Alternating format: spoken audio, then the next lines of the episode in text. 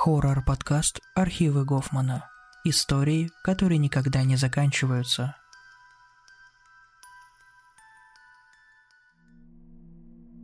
Я никогда не считал себя настоящим исследователем или даже храбрым человеком. Однако это не помешало мне попасть в затруднительное положение, в котором я сейчас нахожусь. Началось это около трех месяцев назад, когда моя девушка после четырех лет отношений ушла от меня к другому мужчине – она была последней нитью, удерживающей меня над пропастью одиночества. Не поймите меня неправильно, у меня есть друзья, но большинство из них живет в другом штате примерно в часе езды. Поэтому мы видимся очень редко. Это проблема, так как я довольно ленивый человек.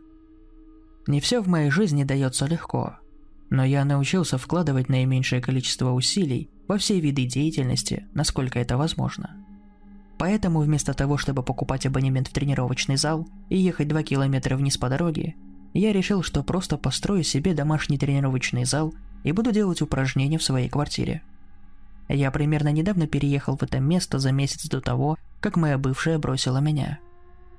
Я не хотел осторожничать, стараясь не раздражать соседей, поэтому я решил срезать угол каким-нибудь другим способом, и вместо того, чтобы сделать умную вещь и отправиться в спортзал, я обратил внимание к обширным полям за моим домом. Поля были просто огромные, простирающиеся на несколько сотен метров назад, окруженные густым лесом со всех сторон, кроме фасада, который выходил на мои окна и такую же большую парковку, которая была построена таким образом, чтобы быть невидимой с главной дороги.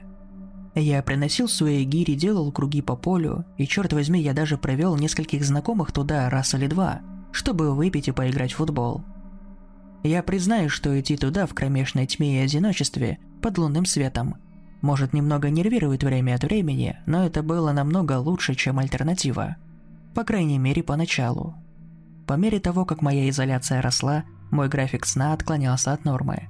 И это было незадолго до того, как я обнаружил, что просыпаюсь поздно ночью. Даже сейчас я пишу это в 2 часа ночи.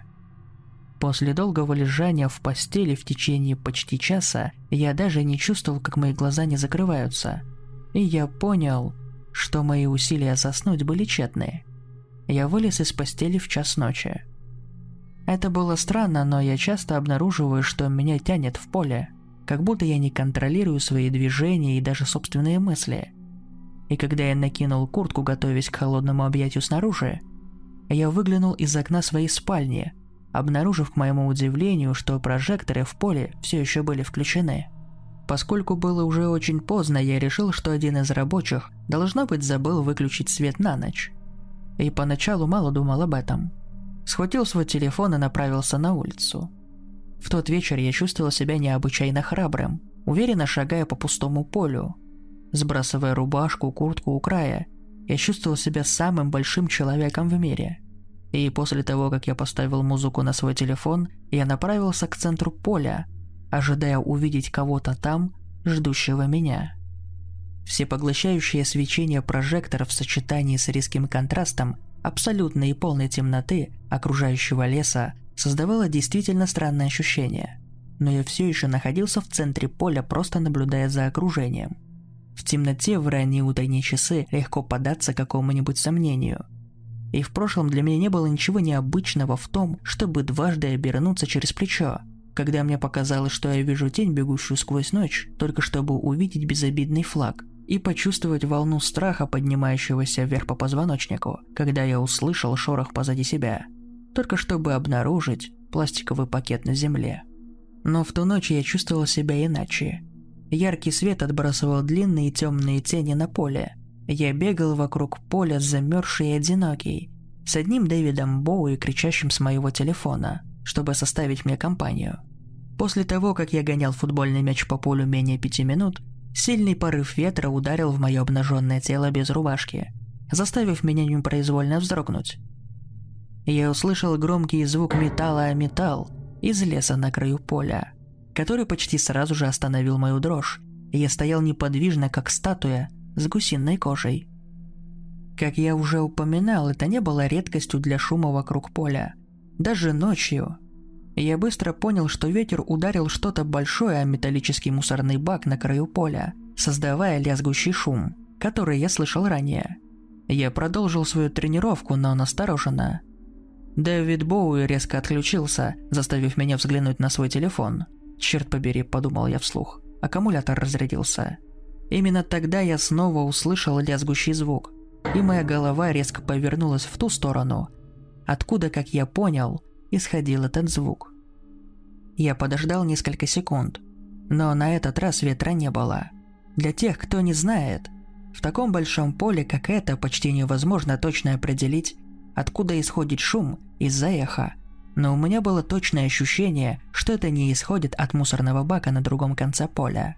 На сегодня мне достаточно веселья. Не оглядываясь, я положил телефон в карман и побежал прочь от центра поля, обратно к дыре в заборе, которая вела прямо к моему дому, и вот тогда это произошло. Прожектора погасли. Все эти чертовы лампы тут же погасли. Вот он я. Черт возьми, почти голый, глаза слезятся от холода, и мурашки покрывают каждый дюйм моего тела, когда темнота окутала поле.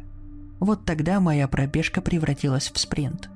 Я чувствовал себя беззащитным, одиноким и таким уязвленным. Я не слабый и не трусливый человек, но я знал, что кто-то или что-то шутит надо мной так поздно ночью. Должно быть кто-то даже безумнее, чем я. Мне оставалось пробежать еще несколько сотен метров, когда я оглянулся назад. Я не знаю, радоваться мне или ужасаться от тому, что я ничего не вижу в темноте, но в любом случае я бежал быстрее, чем когда-либо за долгое время. Мой ужас был настолько силен, что я совершенно забыл схватить свою рубашку и куртку. Но немедленное облегчение настигло меня, как только я забежал во двор, протискиваясь через сломанный забор, вбежав по лестнице и захлопнув и заперев за собой дверь. Тяжело дыша, я доковылял до кухонного стола. Ноги и легкие горели. Я был потрясен, но все было в порядке.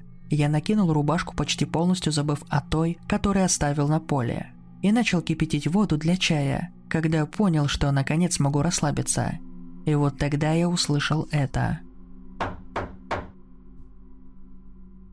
В мою дверь постучали три раза.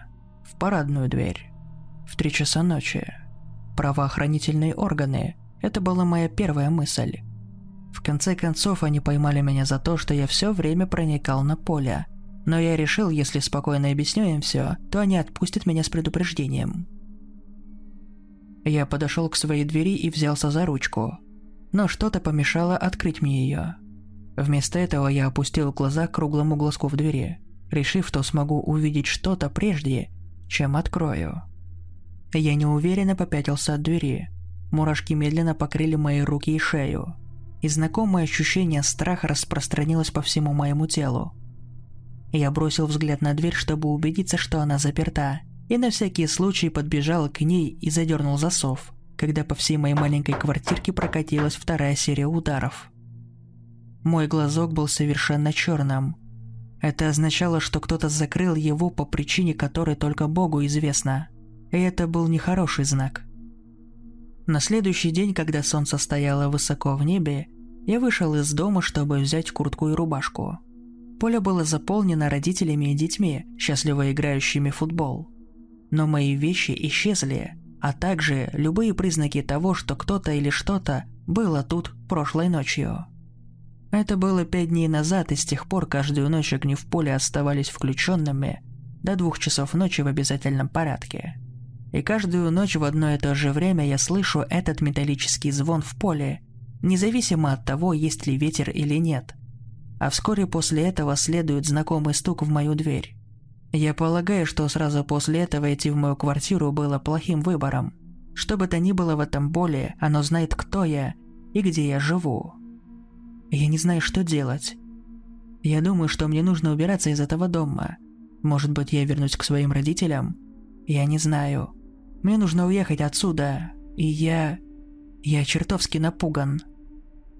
Именно это утро действительно заставило меня переступить черту. Я открыл свою дверь в 8 утра, чтобы отправиться на работу, когда почти наступил на что-то. Я с опаской поднял рваный кусок ткани, думая, что это одежда какого-нибудь бездомного бродяги. И после до меня дошло – Хотя он был ужасно изуродован и разорван в клочья, его все еще можно было узнать. Я в ужасе выронил тряпку. Это была моя рубашка. Даже сейчас, когда я пишу это, я с сожалением вынужден сообщить вам. Я слышу это.